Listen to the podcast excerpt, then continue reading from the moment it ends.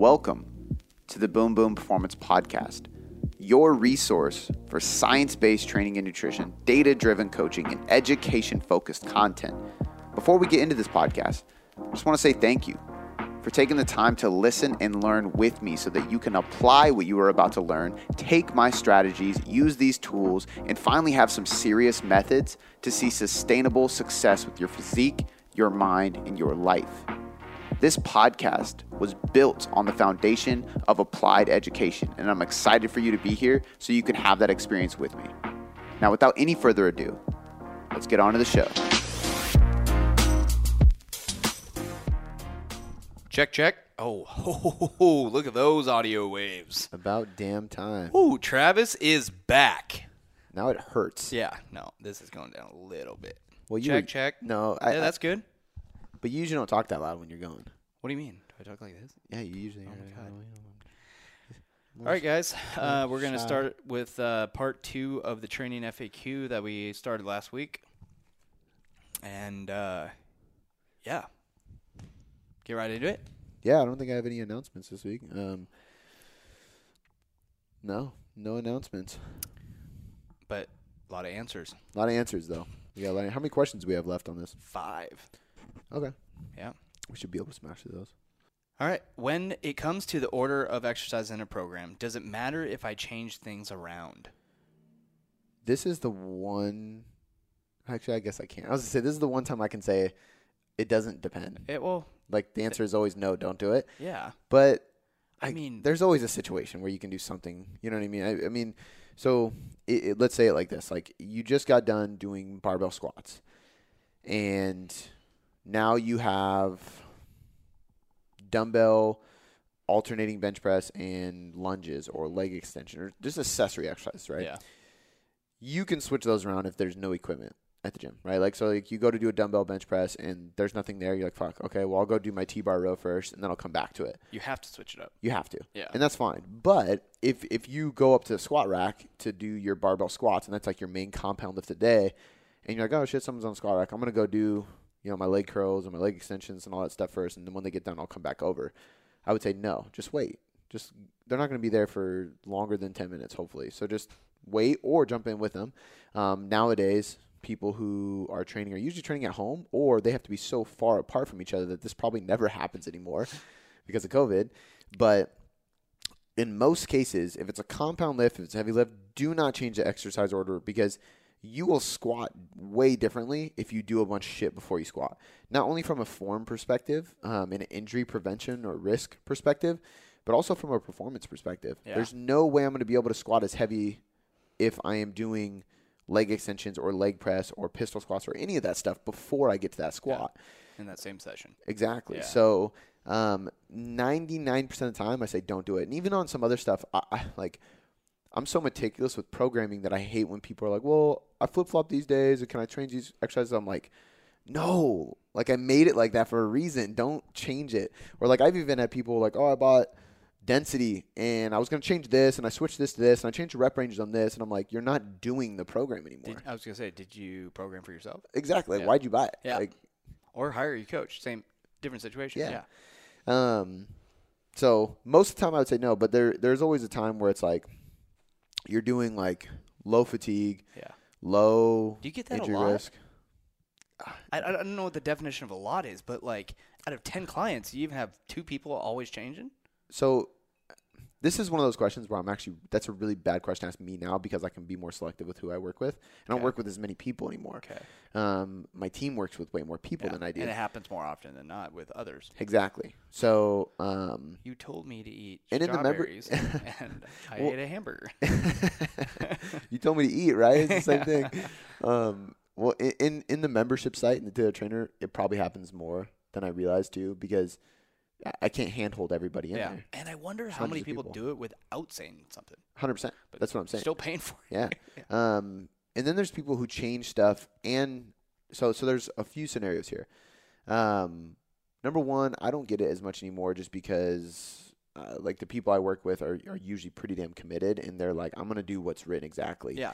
Um, and sometimes they'll stress. Like, uh, shout out to uh, – Uh, Daniel Wheeler, Cash Wheeler. He's he's one of the new wrestlers I got. Yeah. and he, he like texted me and he's like, I don't have a seated cable row at my house gym, so what can I do differently? And I was like, well, do dumbbell chest support rows. Don't worry about it, man. Just go heavy. Focus on putting your elbows here to target the same muscle group, blah, blah, blah. And then he sends me a message. He's like, I, I almost did it, but I said, fuck it. And I drove to the gym anyway. He's like, I want to do the program exactly how it's written.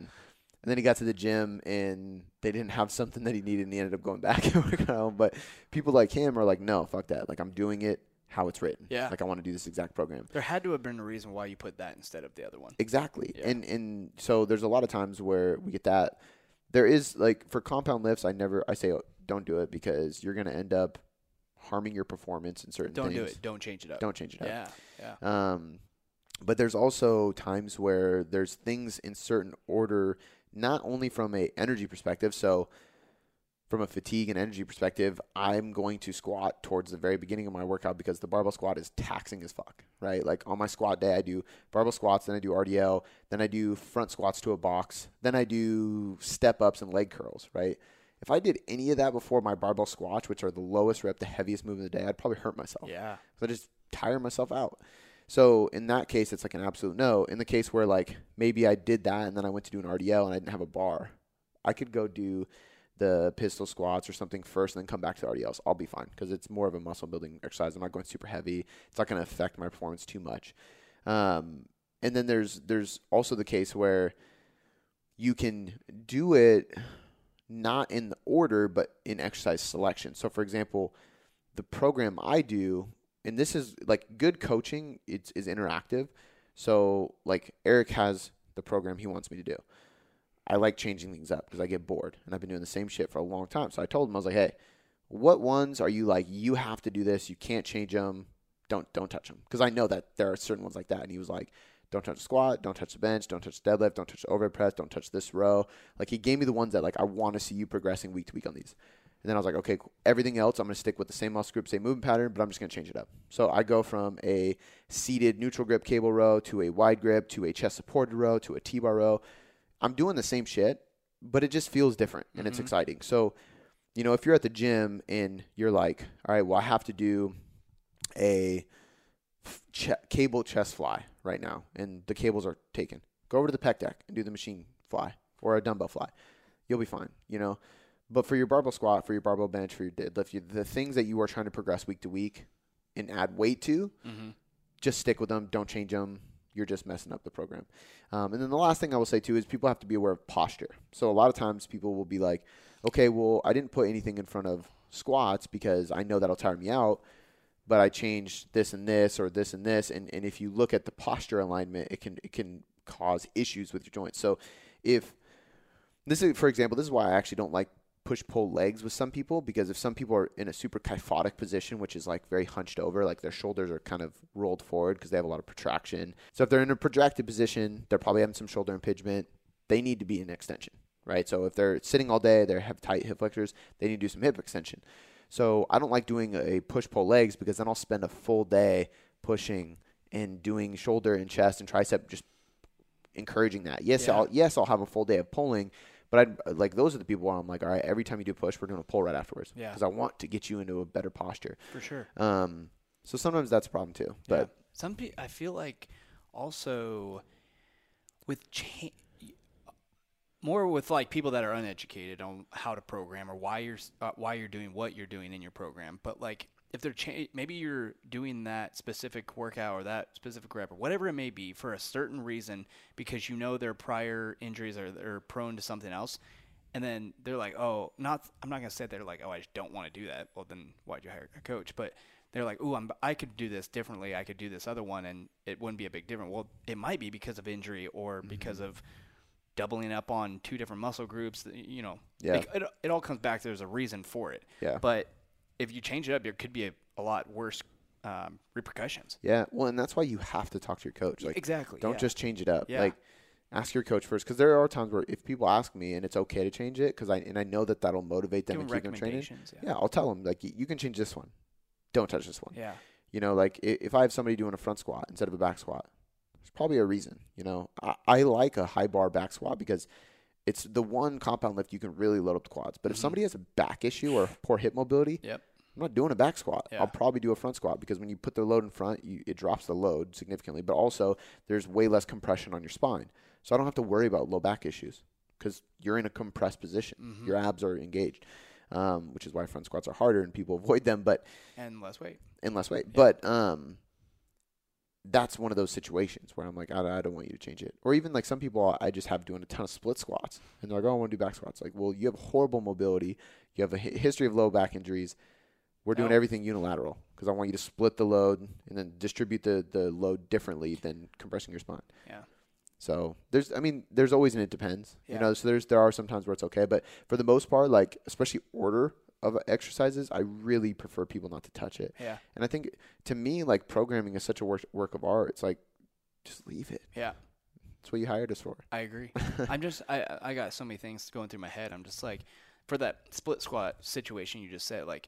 People are like, hey, I want to do this, but you have lower back issues. This is the reason why I did this split squat, blah, blah. And well, then they go off and do the other one, and then they get injured. Yeah. And then they're like, well, I got injured with split squats. No, you did. You know, you did. Yeah. I, you, you don't know. You're yeah. Not, you don't got a camera on them or whatever. But yeah. Then they're injured, and then they're like, oh, my God, blah, blah. But shit happens. Yeah. I, I It all depends. And Well, and that's why, like, I God. think one of the things we focus on so much is, like, connection-based coaching. Like, we Amen. as coaches, because – relationship. Yeah, because then we don't have to worry about them lying. Yeah. You know what I mean? Because there's there's clients can, who, like... You've like, done this long enough, you could sniff that out. one hundred percent. and, and and I know how to coach our coaches on how to how to better be able to do that. Yeah. And I, I can honestly say that our coaches are really good about that. But I think that... It's happened so many times to you. yeah. And and now to them. You know what yeah. I mean? They're all, they've all worked with hundreds of people since being on the team. So yeah. I think it's it's helpful. But I think that... at the end of the day, like when you create that trust and that buy-in, they're way less likely to lie and you don't have to worry about that. Absolutely. But it only comes from trying to connect, create that connection and leaving an open door. So,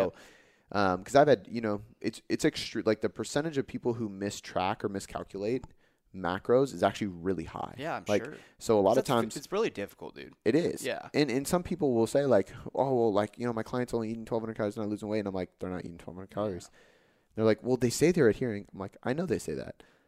But they're not. Yeah. Like there's there's probably you, maybe not even on purpose. Exactly. Yeah. So sometimes you have to really go into the weeds with them, and I'll be like, hey, send like I want, I'm gonna go through your food log.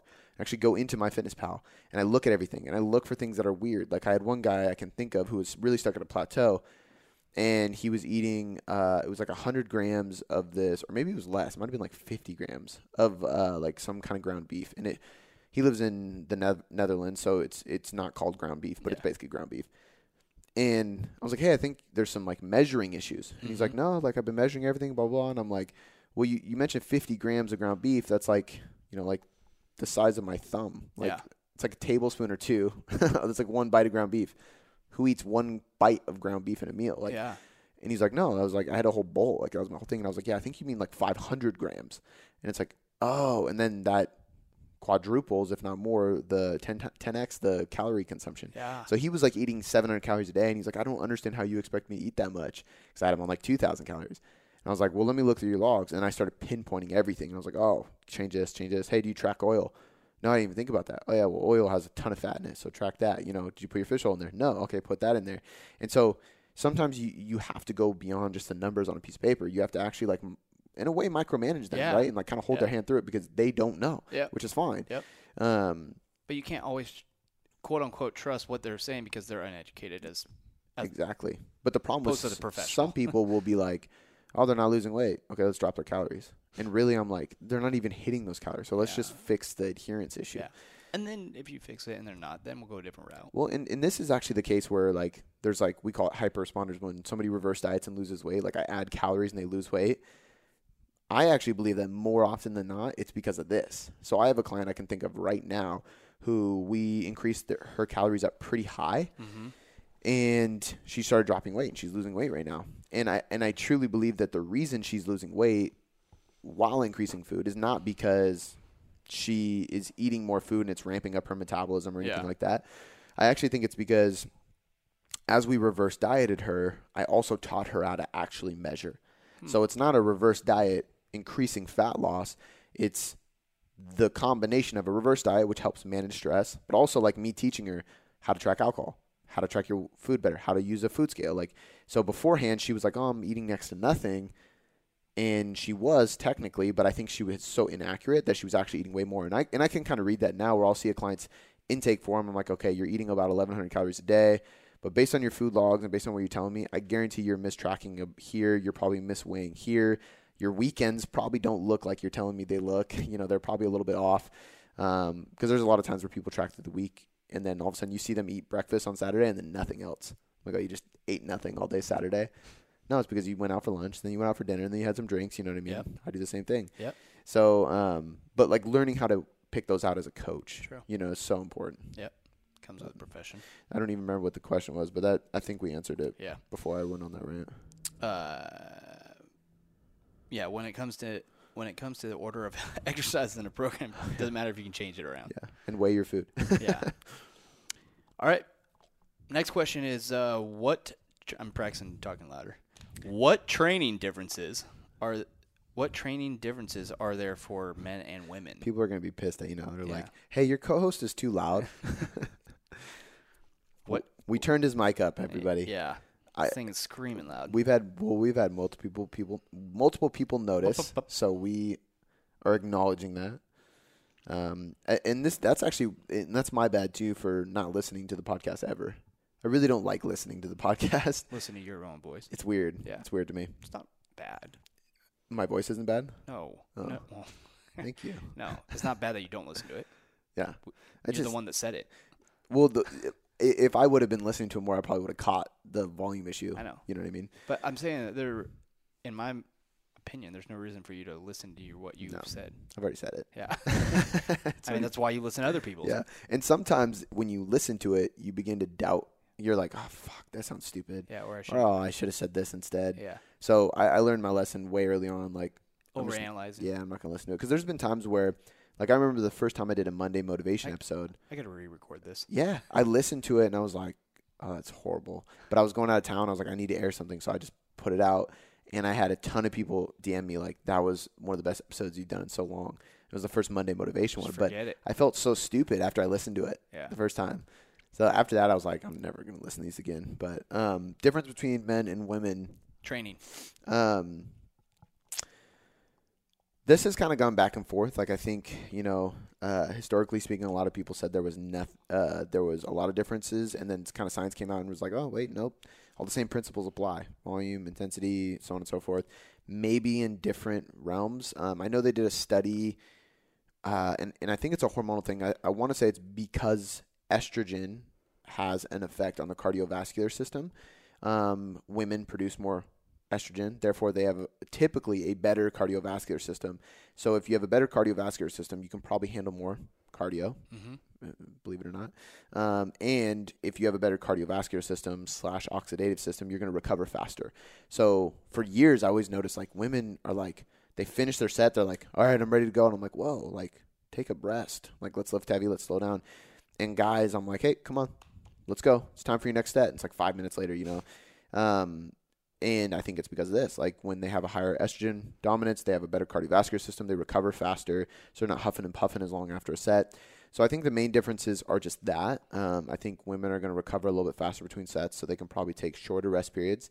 Um, I don't know if this is related. It might be. But typically I notice women can handle more volume than men. Um, and I also think part of that is because, and this isn't like a black and white statement, but most men are stronger than women. Yeah. Like there is, I have clients that can outperform me in many things and yep. a lot of my other clients, but just the average majority, the average majority, like men, they're bigger and they're probably going to be stronger. So especially because if you look at like where their muscle mass is held, like a girl might be able to squat just as much as a guy, like relative to body weight, yeah. but his bench press is going to be better because genetically and biologically speaking, he has bigger chest muscles, shoulder yeah. muscles. Like it's just, that's how we're built.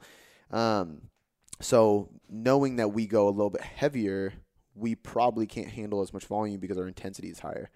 Right. Um, and that also might be why women can recover quicker. Mm-hmm. Um, but there also is that estrogen factor, which is a sex hormone that might influence the cardiovascular system. So, um, there's that, there's the recovery thing, there's the potentially more volume, which could just be because they lift lighter or it could be because of this estrogen thing.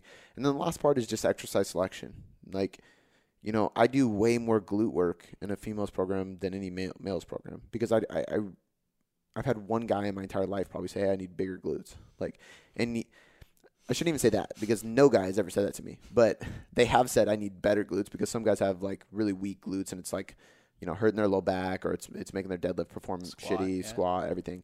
Um, so there's definitely guys that we've worked on glute strength. Um, and I do a lot of glute strength, but uh, nobody like coming from a guy who has put Made on a, a good ass. amount of weight, dude, I, trying to put on slacks.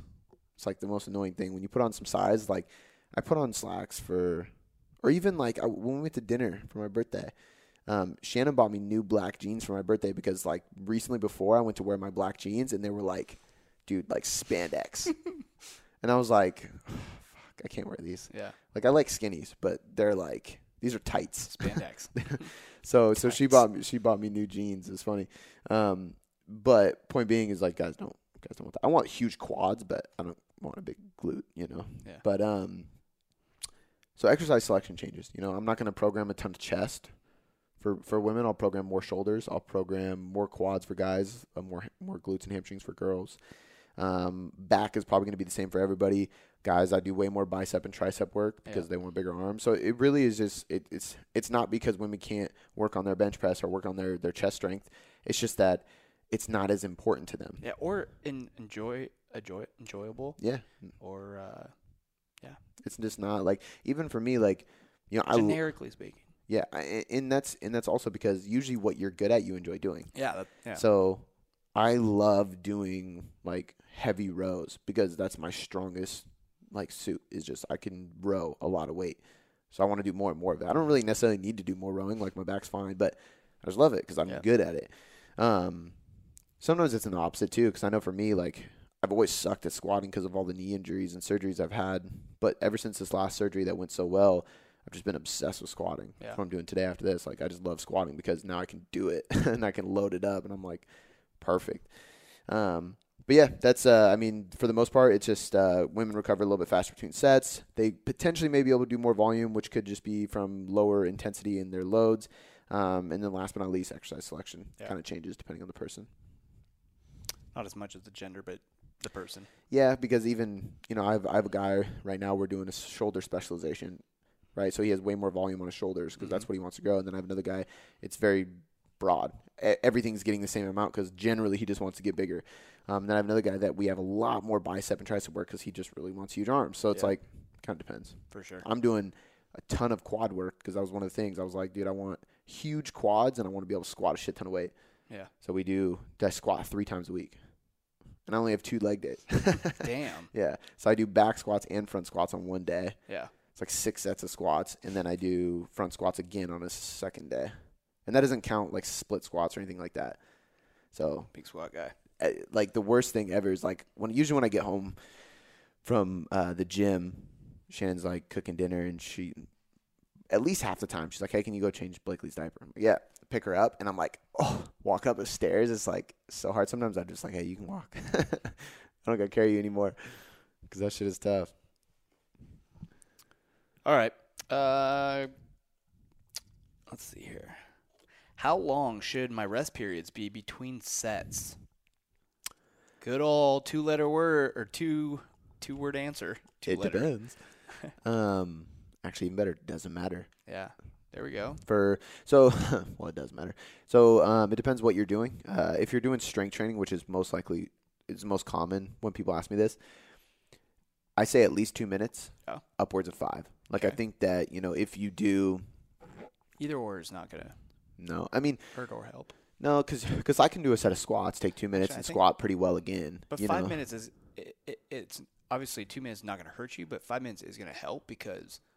More rest. Time to recovery. Yeah. But for some people, it has the opposite effect because okay. two things. One, some people actually get like kind of stiff if they wait too oh. long, you know, um, and some people get antsy. So for me, I actually have I, – I, I watch the clock. Dude, yeah. Five minutes is a long time. When I watch the clock, I, I literally will do a squat set and I'm like, all right, I'm ready. And it's been a minute and I'm yeah. like, oh, fuck, okay. Let me wait longer. Yeah. So I watch – I usually watch the, the song that's playing and I yeah. use that as a timer. It's like three minutes or so. Yeah. yeah. And so I usually take two to three minutes because I'm antsy. When yeah. I train, I'm like, I like to go, go, go, go, go.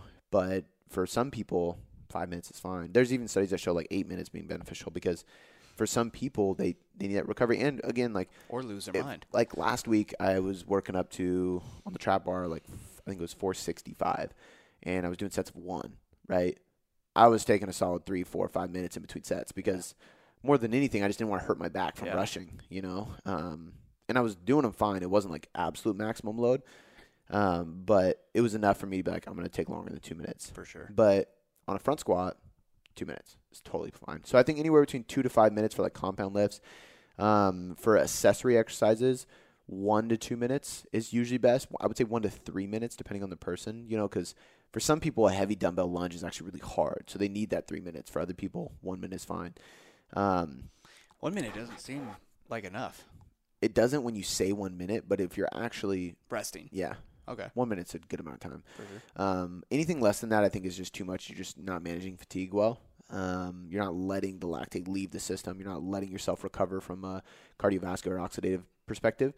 Um, but it also depends on the difficulty of the movement for you. You know, some people like like a dumbbell walking lunge or like a barbell walking lunge. Like that is an accessory exercise. But when we did those last week and I like walked across the gym and back, dude, I was so gassed. Like yeah. my heart was pounding. I had to sit down. Like I was taking four minutes. But a dumbbell walking lunge, I can probably take two minutes. You know, a dumbbell reverse lunge, I could take one minute. So it kind of depends on the exercise. But usually one to three minutes for accessory slash isolation work, um, two to five minutes for compound work.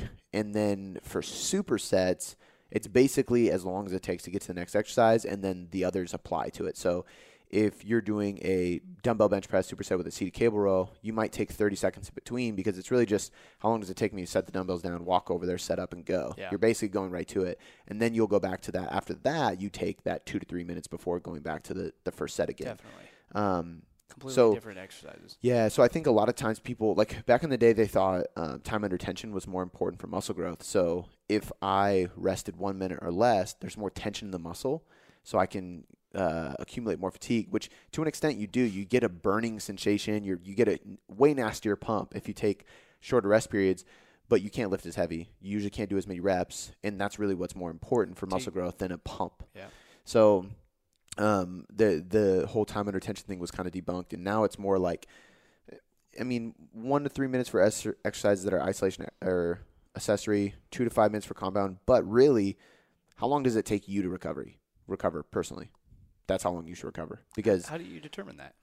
You just got to trial and error. You got to yeah, test it out, yeah. you know? Like that's and that's why like when I give recommendations inside my programs, it usually says one to three minutes or two to five minutes, or it doesn't say anything. And people will ask me like, "Hey, what what should I rest between sets?" You tell me. And I'm like, "You should rest as long as you need yeah.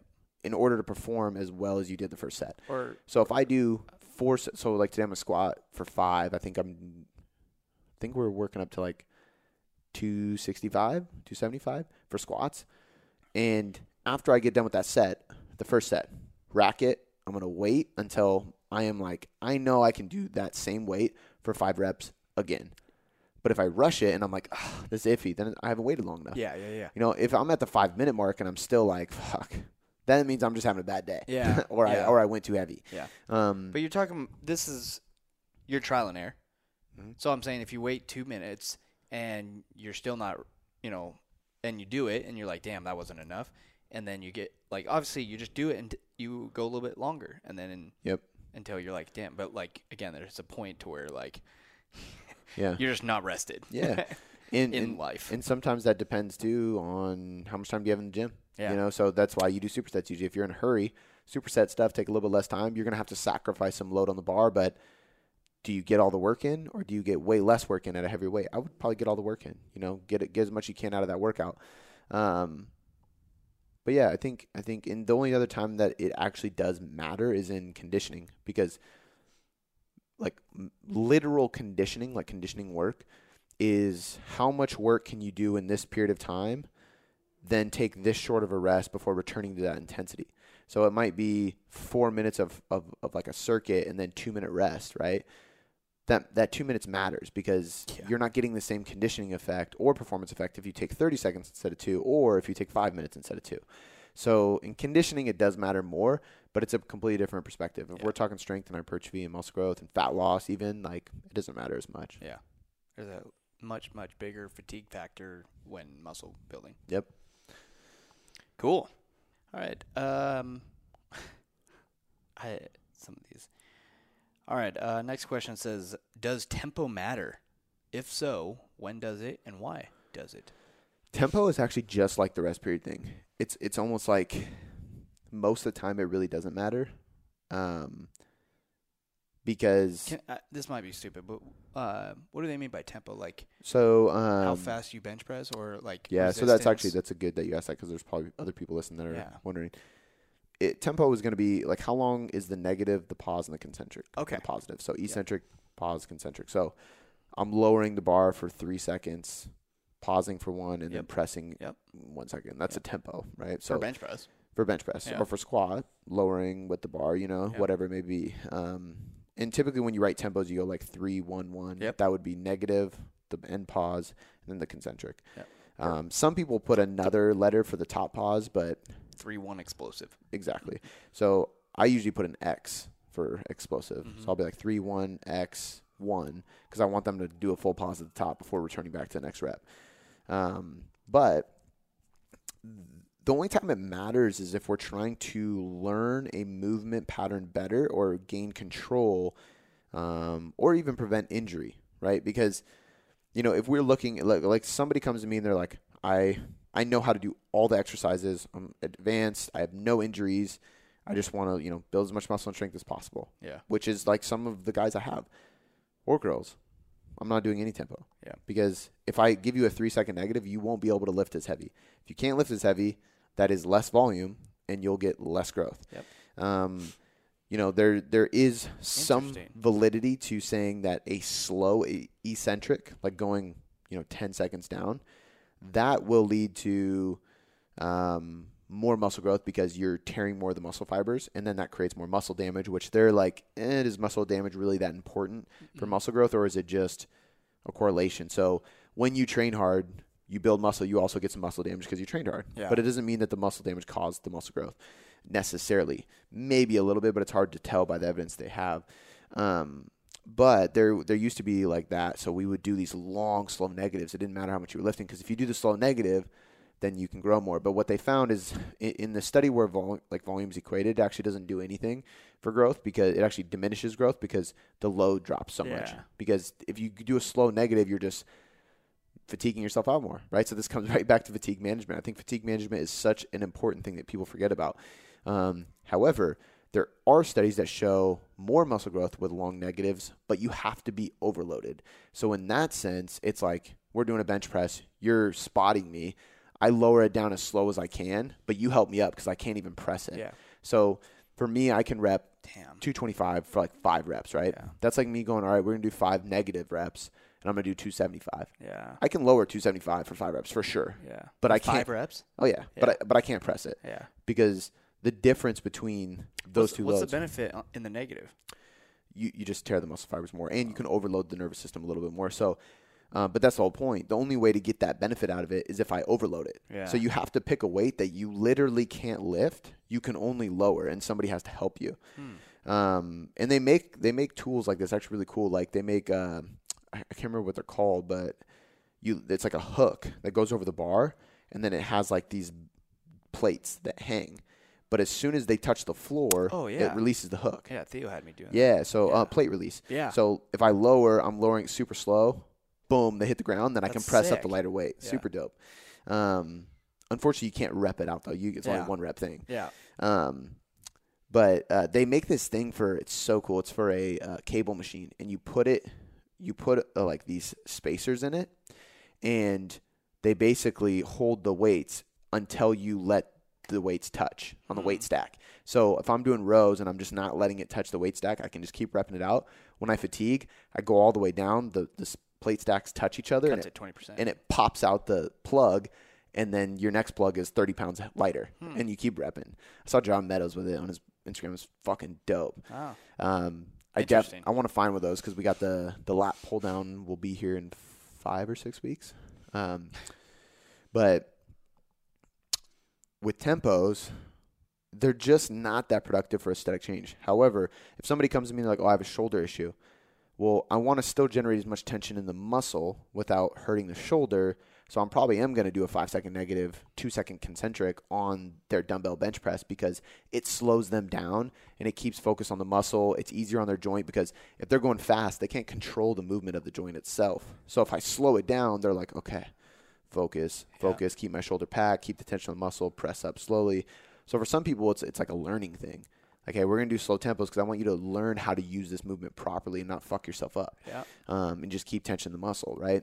Um, whereas other people, it just is making your load go down and it's just affecting your performance all around. Like, it's just not going to be helpful. Yeah. Um, so at the end of the day, it really just depends on the person. The only time I ever use it is if somebody needs to to learn how to uh, accomplish a movement better. I use it a lot in, like, beginner programs or, like, the early phases of a new program because it teaches people how to do the movement. So I might go, we're doing five-second negatives on this for two weeks, and then we're uh, doing no negative because I want you to go heavier and actually do it right now because you spent time going yep. lighter and, and mastering the movement. Yeah. yeah. Um, and I would also say the only other time is when I have older clients. And older as in anybody who is really above thirty that is starting to have joint issues. So, you know, there's some people who feel fifty at thirty, and there's some people that feel thirty at fifty. You know, there's some people that like treat their body really well. Yeah. But I also have people, I mean, even myself, I'm twenty-eight now, and I have joint issues just from soccer, martial arts, tearing my meniscus three fucking times, you know, like all the different stuff I've done. So my body is a little bit more wear and tear than the typical twenty-eight-year-old. Um, but when I have that concern with people, like, okay, they have some joint issues, um, they have a long history of athletics, or they're just, they're, you know, forty, fifty, sixty, I'm probably going to use more negatives and more slow tempos because I just don't want the risk of injury. Yeah. You know, even for myself with a heavy squat, I still try to control the negative because I don't want to just drop on my joints and tear my meniscus for the fourth time. Yeah, for sure. But um, so they do come in handy, but it's not because tempos lead to muscle growth or strength. It's because tempos usually lead to better motor control and learning and safety of the movement. For sure. Dope. Yeah. Great explanation. All right. Um, this is our last question for this part two. Um, this one says, what impact on fat loss does NEAT have? Way bigger of an impact than most people realize. Yeah. So non-exercise activity thermogenesis. So the reason it has so much effect on it is because NEAT is this. NEAT is everything you do.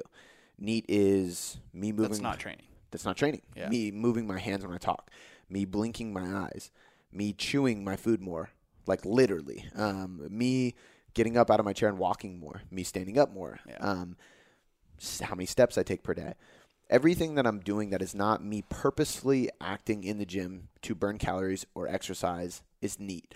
Therefore, NEAT makes up the majority of your B M R, your basal metabolic rate, which is like your your overall metabolism. How many calories do you burn per day? Your total daily energy expenditure is mostly affected by NEAT. So how big of an effect does it have? It's a massive effect. Like, how much can you alter it? Unfortunately, not a ton, because as you diet, you have low energy availability, which is basically just saying I have less food coming in, yeah. less energy. When I have less energy, dude, I, I don't talk like this. Yeah. I don't blink as much. I don't talk as much. I don't walk as much. I don't stand as much. I sleep longer, like yeah. because I'm tired, yep. right? So NEAT drops when your calories drop, and it's very hard to counteract that. And the only way you can do it is like track your steps, um, track how many hours a day you're standing. Um, How many words you say? Yeah, you can't you can't track a lot of that, but your steps is really all you can yeah, control. So like, usually when I diet, I do like wearing my Apple Watch because I like to at least track that. And yeah. I'm not trying to increase my NEAT as I diet. I'm trying to maintain it For because sure. when I'm at maintenance or a surplus, it's gonna lower. A it's lot. gonna lower compared yeah. to that. So if I'm normally like right now, like uh, I normally walk about anywhere between nine to eleven thousand steps a day. And that's not me like trying to walk more. It's it's just because I'm eating enough food where I tend to get up and move more, and I'm walking. I take a walk in the morning. It's just my routine. Mm-hmm. When I start dieting, my goal is to maintain that nine to eleven thousand. Because if I can do you, that, then I know it could easily go down. Exactly, yeah. And I'm minimally affecting it as I diet, which usually it, it's maximally affected when you diet. Um, and that's really all you can do about it. You know, I don't think, and, and you can also like you hit a plateau. You could add cardio, you could cut calories, or you could just go, hey, I'm doing ten thousand steps right now. I'm going to aim for thirteen thousand a day. Technically, that is doing more cardio because you would be moving more, walking more. But it might mean like four or five-minute walks a day, you know? Like it very something very small for infrequently to get those extra three thousand steps. That three thousand steps increases your N E A T, burns more calories. You will lose more weight. Yep. So N E A T is probably one of the, the actually the most it, it's the one of the most important aspects of, of sustainable fat loss, but it's also one of the most affected aspects um, inside of metabolic adaptation. You know, a lot of people are like, they talk about metabolic adaptation, and yes, there are some hormonal consequences with that. We know cortisol increases, t- testosterone decreases, thyroid decreases, which all have an effect on metabolism. However, your N E A T is the greatest portion of what metabolically adapts and lowers. So when you have metabolic adaptation and you're like, man, I was on a diet and now I'm eating way less calories and I'm not losing weight anymore because I'm metabolically adapted, try increasing your N E A T, because usually what happened is like, yeah, you're eating less, but you're also burning way less. And that's what your metabolic adaptation is. Going back to the reverse diet thing, some people who are quote unquote hyper responders, we feed them more food and their steps go through the roof. They're talking more, they're fidgeting more, they're doing more, they're training harder. And they're like, man, I'm responding so well to this food. It's like, yeah, you're just moving more. Yeah. You don't realize it because you just have more energy. The, the only times like where people will tell me like, I think my N E A T's going up is when they're like, um, like my husband or my wife says I'm like way more enjoyable to be around because I'm more talkative, I'm more engaging, I'm more excited, I'm more energetic.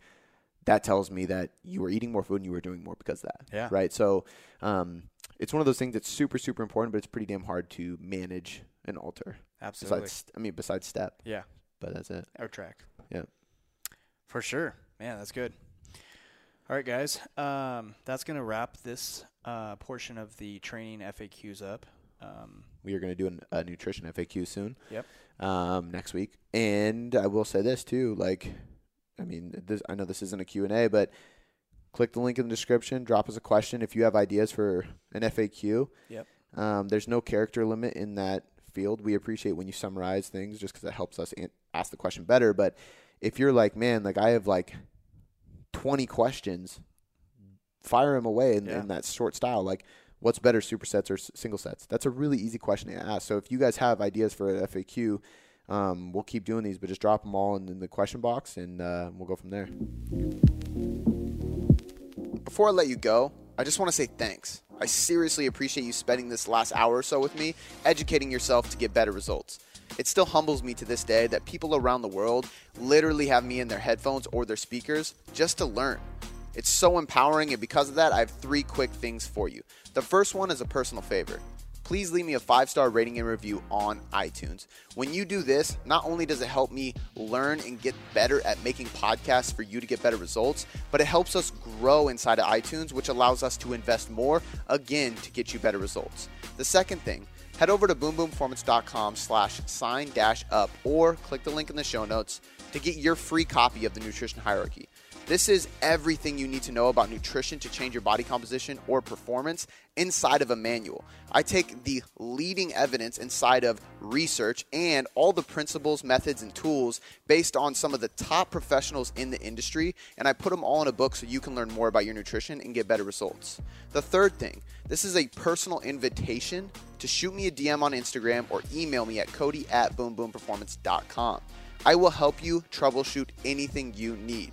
This is literally an invitation to jump in my inbox and ask me anything you want and let me help you. All right, guys, that's all I got for you this time. I appreciate you being here, and I'll see you next time.